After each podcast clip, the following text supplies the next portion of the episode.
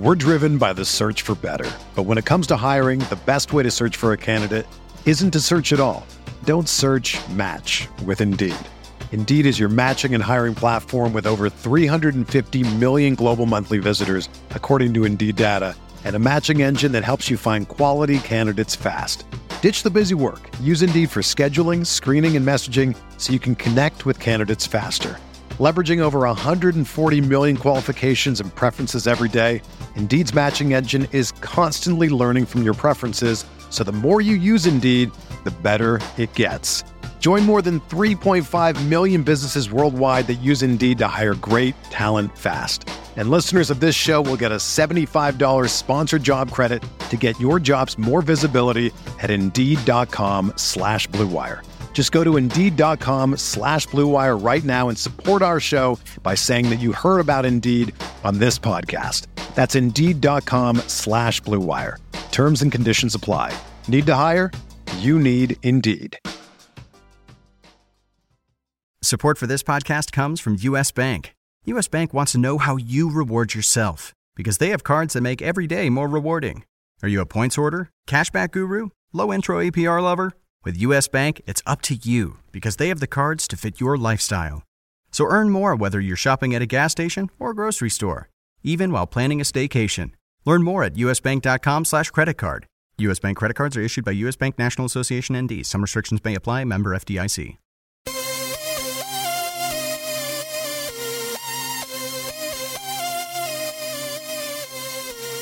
Hey everybody, what's up? It's me, Joe Pisapia, and this is the RotoWire DFS podcast sponsored by FanDuel. I am your host today, and we are recapping the week two games that were and looking forward to the Monday Thursday slate. Along with me is the other Joe, the part of the J and J connection, Mr. Joe Bartel. Joe, what's happening, my man? You know what? I'm a little down after that Packers Falcons game, so I'm trying to work my my spirits back into this football season. It's been a rough, rough week and a half. It feels like for fantasy and and really for the Packers. So I'm I'm trying to make it through. yeah, well, it's it's certainly a slow start for some teams. Uh, season's over for a few more already. I think you can uh, put Cincinnati in that uh, bag. You could probably put Indianapolis in that bag. A few other teams as well. But look, yeah, there's still a lot of game to play. And You know, let's get to that for a second before we look on this is week two. We were hoping for some better showings. We got some better showings from some teams, but overall, think the product is still a little blah. I mean, it's kind of, eh, you know, the quality of football still seems like it's not quite there. Is this a matter of just teams that are too many injuries going on, or is this just, you know, too long of a preseason? What's going on here?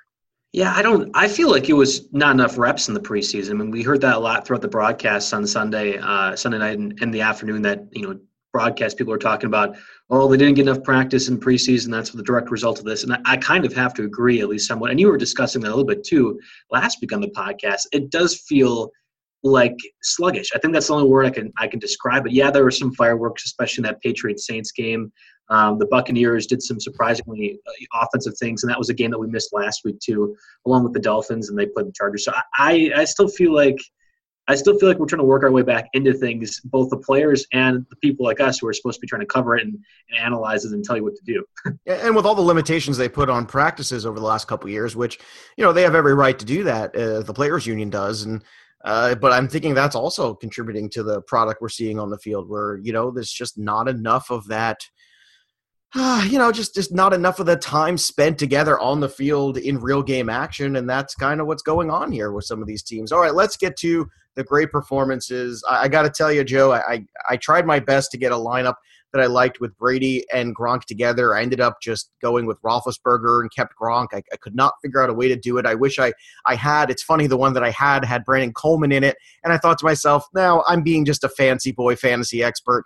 This is stupid. I shouldn't do that. But turns out I probably should have. But really, we should begin this uh, podcast with Tom Brady. What a spectacular day by Brady here. 30 points on FanDuel, three touchdowns, 447 yards, nine rushing yards as well. He actually had more rushing yards than Ezekiel Elliott. Oh, oh my burn. God. Oh, my God. burn. Take that, Ezekiel Elliott. I guess he didn't get the notice. He thought he was on suspension already. But Tom Brady and the Pats, safe to say they're back, right, Joe? Yeah, I well, or is it the Saints defense too? I think that I mean they well, made. Sam Bradford look like he was the second coming of Tom Brady last week, and now we see Tom Brady going against that too. I think that really the first and foremost thing we need to take away from that is anytime we have that Saints defense on the schedule, we need to look to see if it's even a, a quality match. I'm not even saying like a decent one, but even a quality one, uh, because they're going to make those numbers look just exploding in, in my mind. So uh, that's that's the first thing we should take away from that. Second being, yeah, Tom Brady, the the uh, well, I mean, we all thought he, not we all, I, I definitely did, but there's a lot of people saying, oh, well, maybe the Patriots aren't as good as uh, we anticipated. Well, obviously that's not the case because they just ran into a tough match against the Chiefs. Um, I, I, think Tom Brady is back. I liked what they were doing with James White, Rex Burkhead. I thought that was interesting. Gronk had a great game that you referred to as well. I could not find a way to get him in my lineup. I, I wanted to get Brady before Gronk.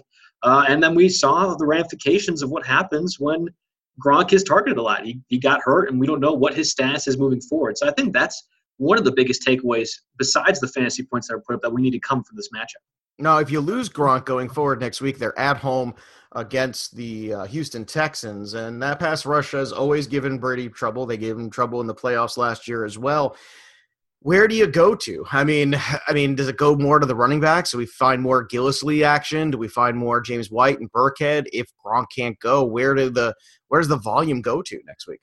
I think it has to go to the running backs, but we kind of saw afterwards, and Antonio Romo, to his credit, was was bringing up quite a bit in the broadcast itself um, that there just wasn't there wasn't that go-to guy the Patriots had when there was man coverage, and I think that that has to be a James White, that has to be a Rex Burkhead in the Texans match, especially if a guy like Jonathan Joseph is out. Who's covering Brandin Cooks? So then it becomes, well, we're all sliding around. And then you see the matchup problems present themselves when they have so many guys. Even Dion Lewis, we haven't mentioned at all, too, is a guy that I think uh, all three of those guys are going to be targeted a lot more. I still think they're going to spread the ball out. I think Brady's going to try to get out a lot quicker against the Texans team. And obviously, he's not going to get 30 points against them. I, I, I highly doubt that. But um, it's fair to say that Tom Brady is back, and, and really, I was never concerned that he was gone to begin with. No, and uh, let's continue on with some of the other quarterbacks who had big days here. Obviously, we know Drew Brees tried to catch Tom Brady, put up a lot of yards as well. Roethlisberger, pretty solid day. That was the one that McKechnie and I were on on Friday's show. But you know, let's talk about the unheralded and maybe underappreciated Carson Wentz. Back-to-back 300-yard games, back-to-back two touchdown games.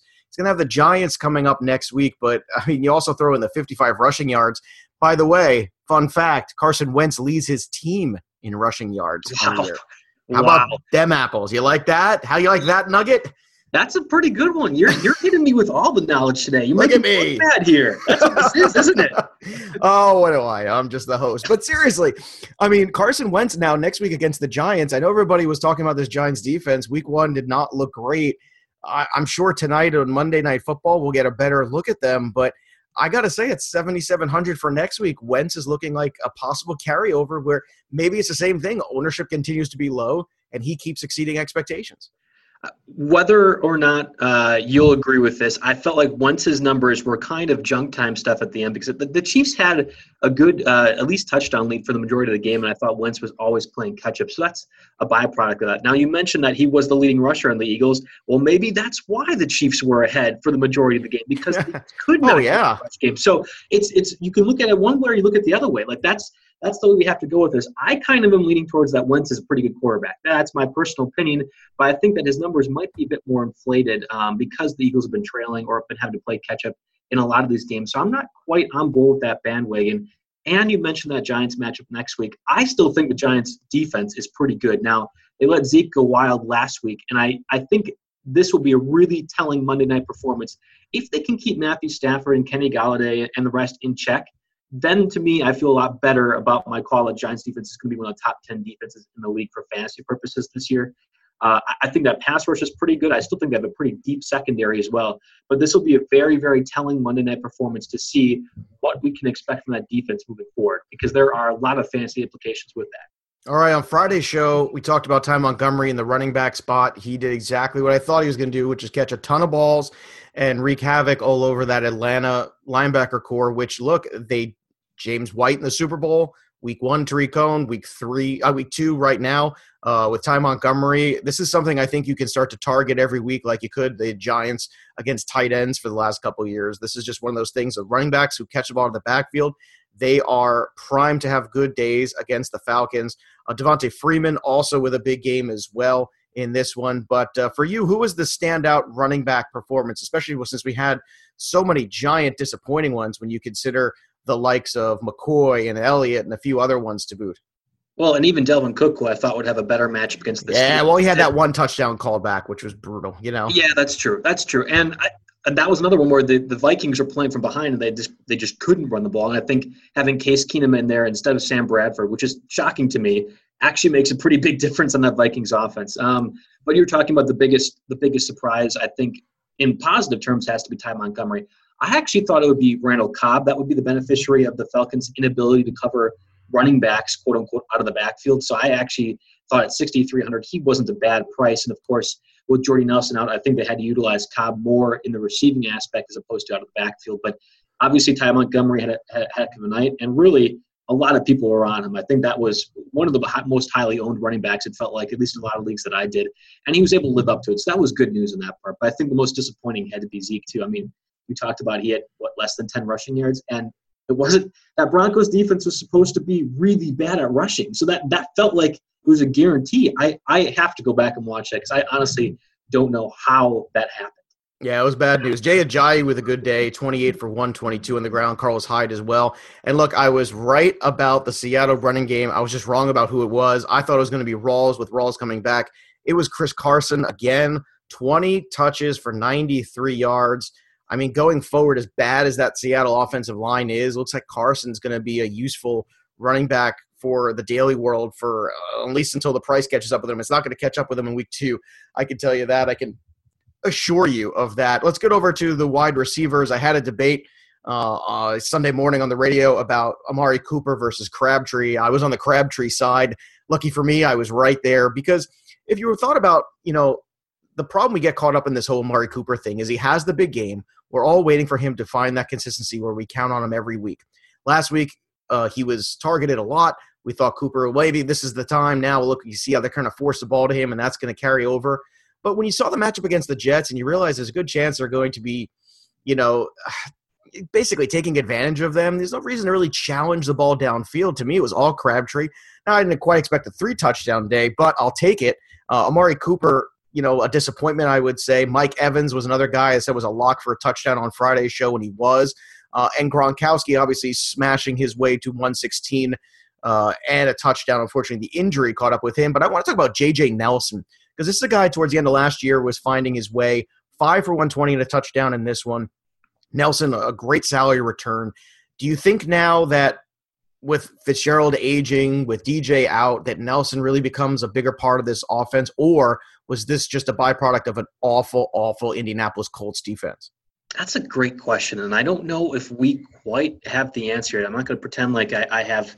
All right, better question then. What's the price got to be for him for you to get excited for him? Because right now, if we're looking uh, to next week here uh, for Nelson's pricing, Nelson is actually you have to turn that back. You you go ahead. Tell me what the price is that you think that you would want him for in order to get interest. Because last week was fifty three hundred. Is it still under six, or if it goes over six, is that where you kind of lose interest?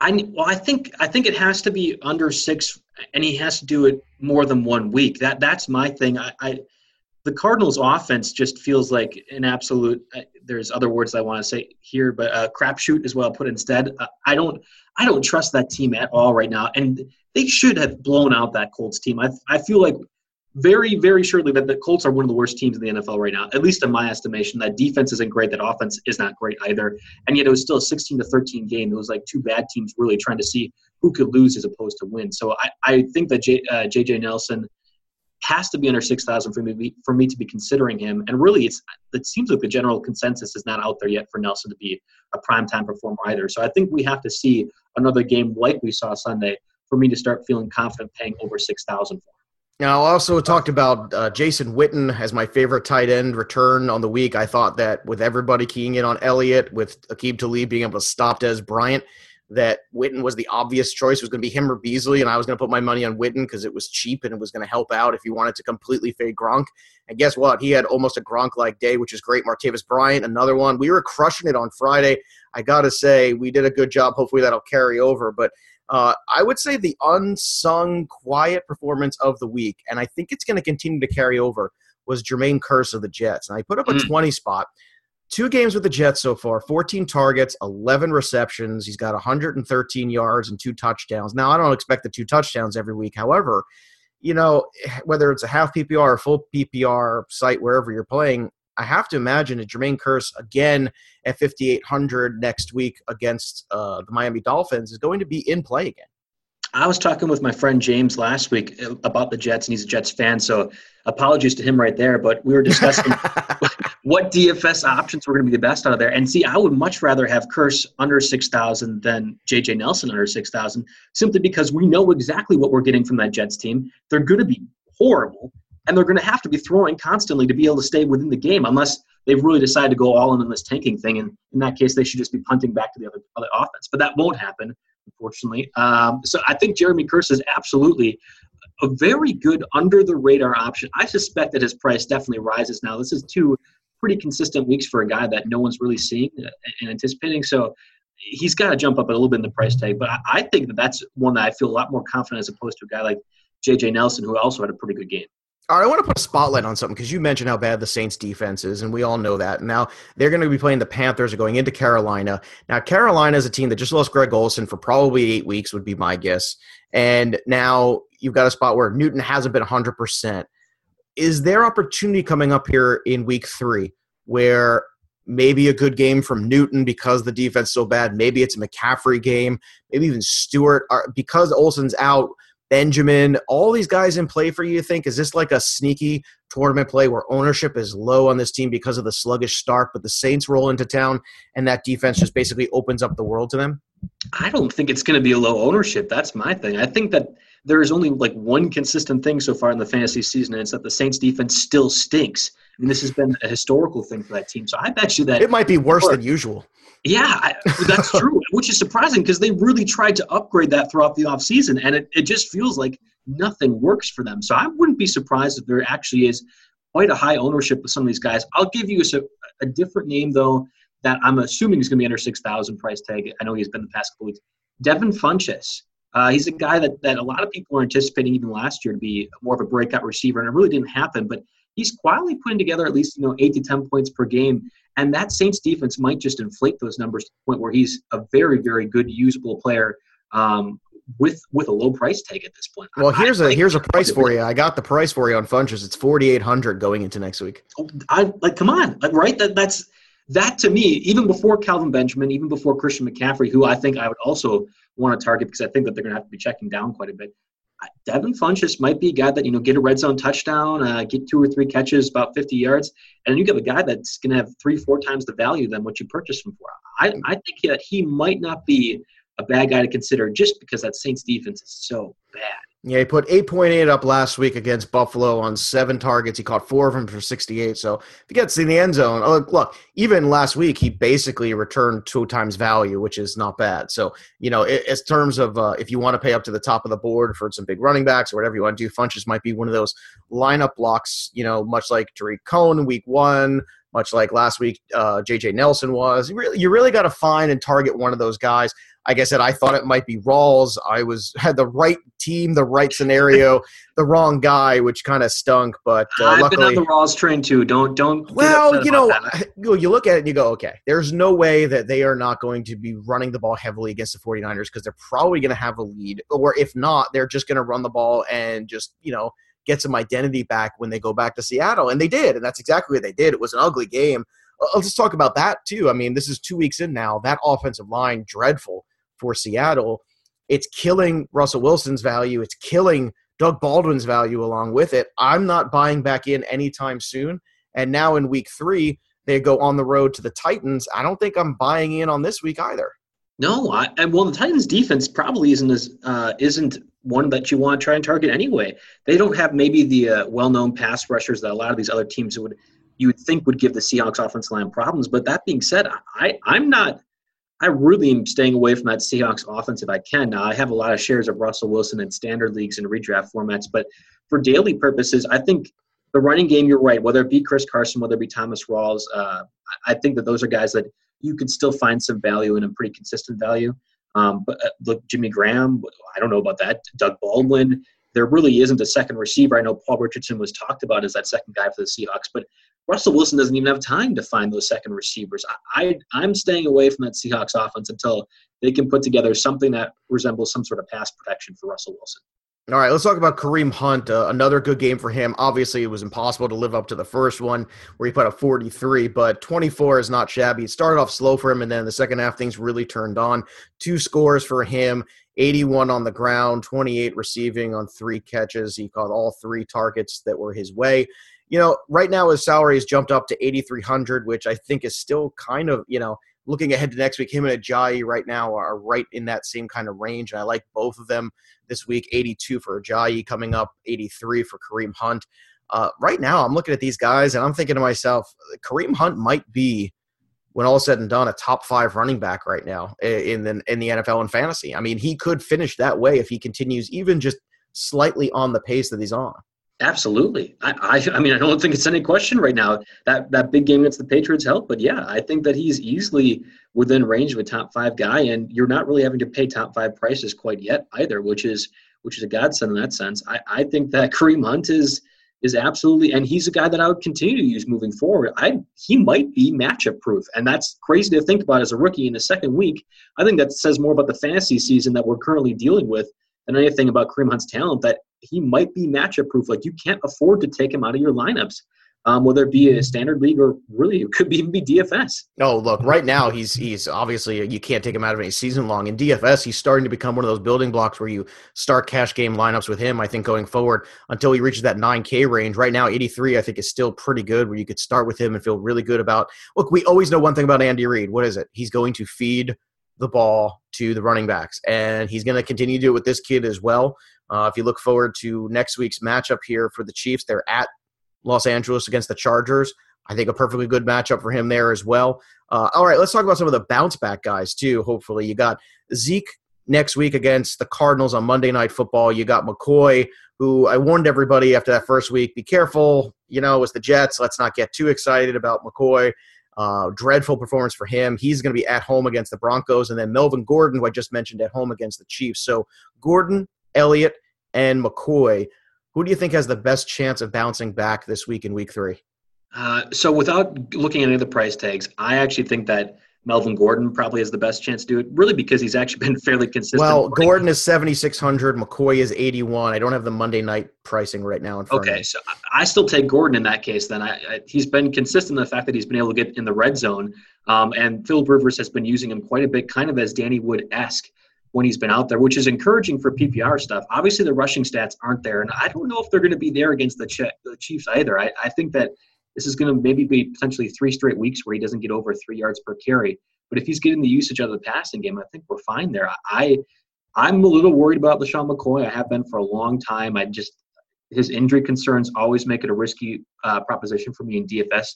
Kudos to you if you want to use them. Like I, you got you got bigger balls than me, and that's that's fine. I'll admit that. But I, I just never feel confident using him. So I'd rather have Gordon, especially at his 7600 price tag, and, and hope that he gets used because he's been getting red zone looks as well as stuff outside of that. you know in the 20s. I, I think that Melvin Gordon's the guy that of all the bounce back people that you mentioned there, I would take him. All right, fair enough. I, you know, I tend to agree. I think the touchdown upside there is good too, especially for the return on investment. Uh, you know, I mean, fine with Zeke, but the problem is he's not on the main slate this week. So if you're playing the millionaire or whatever you're playing, it's you know, if you're just right. doing Sunday only, he's kind of out of the equation, which is kind of rough. Uh, let's talk about one more team before we start previewing Monday, Thursday slate. Let's talk about the Denver Broncos now. I don't know how much. Trevor is, Siemian. Yeah, well, how much is this Mike McCoy being there now and kind of letting him do his thing? I kept telling everybody, I, I got to tell you, Joe, if there was one guy I got questions about last week on Twitter, and I, I can't even count, it was Emmanuel Sanders. What do I do? Do I drop him? Mm. Do I start? I was like, guys, it's one week. Relax. This is one of the leading guys in the red zone last year. He just didn't convert.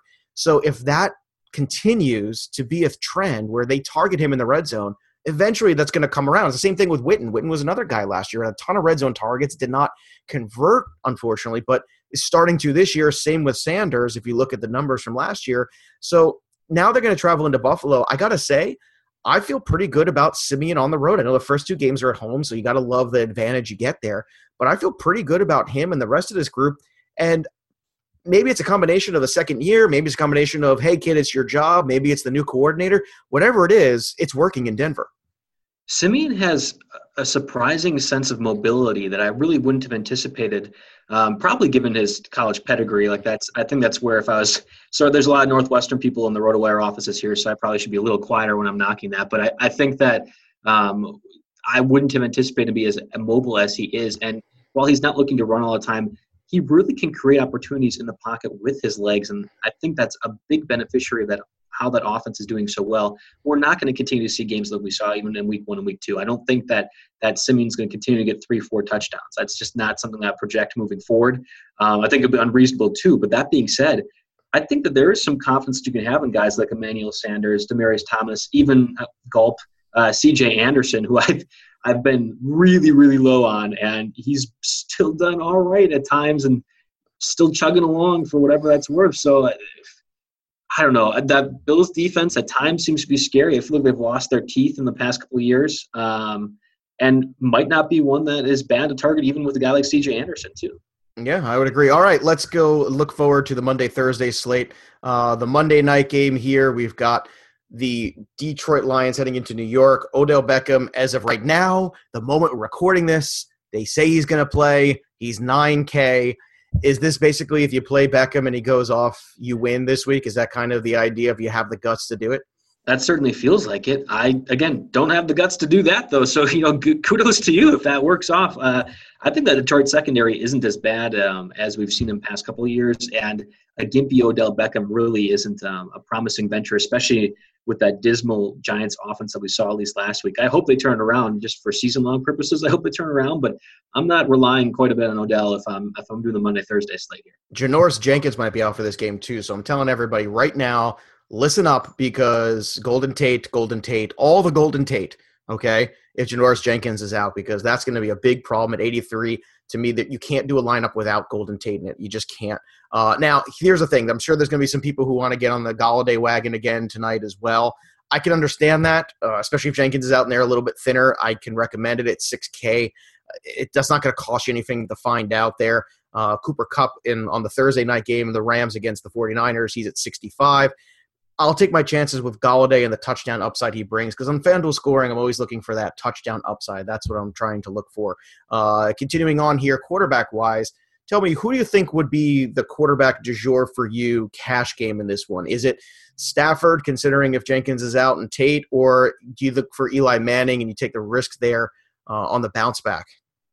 Considering Stafford's only 400 more dollars than Eli Manning, I think I'm going to lean Stafford's Stafford's direction in that case, especially when you mentioned that you can partner him with the Golden Tate, Kenny Golladay, and and hope for that kind of production. I I think Stafford's the way to go. It's certainly not Brian Hoyer, and I, I definitely don't really think that I want to do a, a Jared Goff Thursday night play either. So I think Stafford's the direction to go because I need to see Eli Manning do well uh, before I put him in my lineups. That's that's simply what I'm looking at at this point. That offense was horrible last week, and I need to see them actually do well before I feel comfortable putting them in.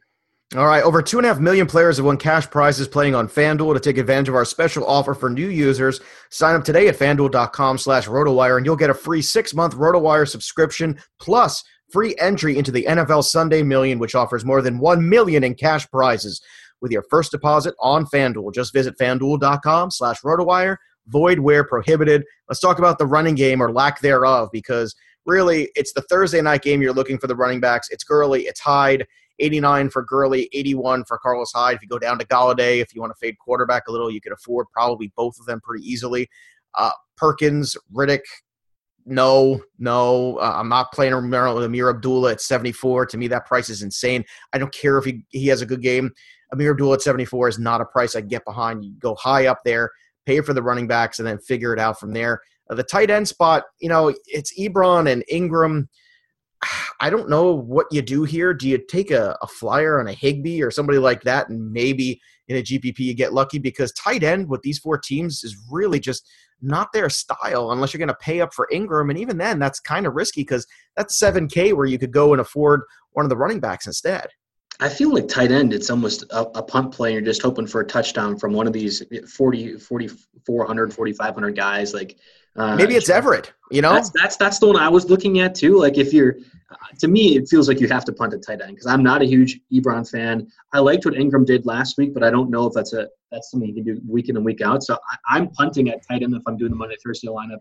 Uh, and I'm going with a guy like Everett and just hoping that he scores a, a junk time touchdown or, you know, finds a way in the red zone as far as the running backs you mentioned, I actually don't mind Theo Riddick at 6,400. I, I think that the Lions offense likes to run through him. Truthfully, they like to run through him, and I think that that's a guy that when you have somebody that's being targeted as often as Riddick is, even if it's a tougher matchup at 6,400, I feel confident using him. And then I can pay up for guys like Golden Tate, guys like Stafford, guys like Todd Gurley, and figure it else else out elsewhere. Yeah. All right, let's uh, look and Gerald Everett too. Just to point out there, so far in the year, over two games, four for four. He's caught every target thrown his way. He's got hundred and change there already. So Everett seems to be having a little bit of rapport with Goff too. So I think that's the sneaky play uh, as well. It's punt tight end. Uh, over on the defensive side, always give me the Wade Phillips defense. Uh, just give it to me. It's against the 49ers. I, I just don't think I think they're going to completely outclass them. I don't care. It's on the road. It's still in California. It's not a very tough trip 4900 That's another one that I'm willing to pay for. So you punt kicker, you punt tight end, you pay up for the defense. And I think quarterback wise, look, if you end up having to go down to Goff at 76, I don't think it's the worst play in the world because the $600 difference between Goff and Manning, Goff and Manning might allow me to pay up for that Rams D, which is really what I want to do. Yeah, I think the Rams defense you have to play. I will say though that if you wanted to go contrarian, the, the Niners defense might not be be that bad either. I'm looking to target either one of those Thursday defenses because I'm not sure Jared Goff's the real deal quite yet. Um, and it's at San Francisco too. It's not going to be as hot there. I don't know. Maybe the fans will be showing up a little bit more. There's there's a potential that that the Rams defense could actually be outscored by the 49ers defense. Like we're going to see more defensive points than offensive points. That's a real possibility with these Thursday night games. But I think the, the money play has to be the Rams first, and then I think a 49ers second. Ah, the ratings bonanza that is Thursday night football. All right, you can follow him on Twitter at JB Fantasy Sports. You can follow me at Joe Pisapia 17. For everybody here at RotoWire, have a great week of daily fantasy.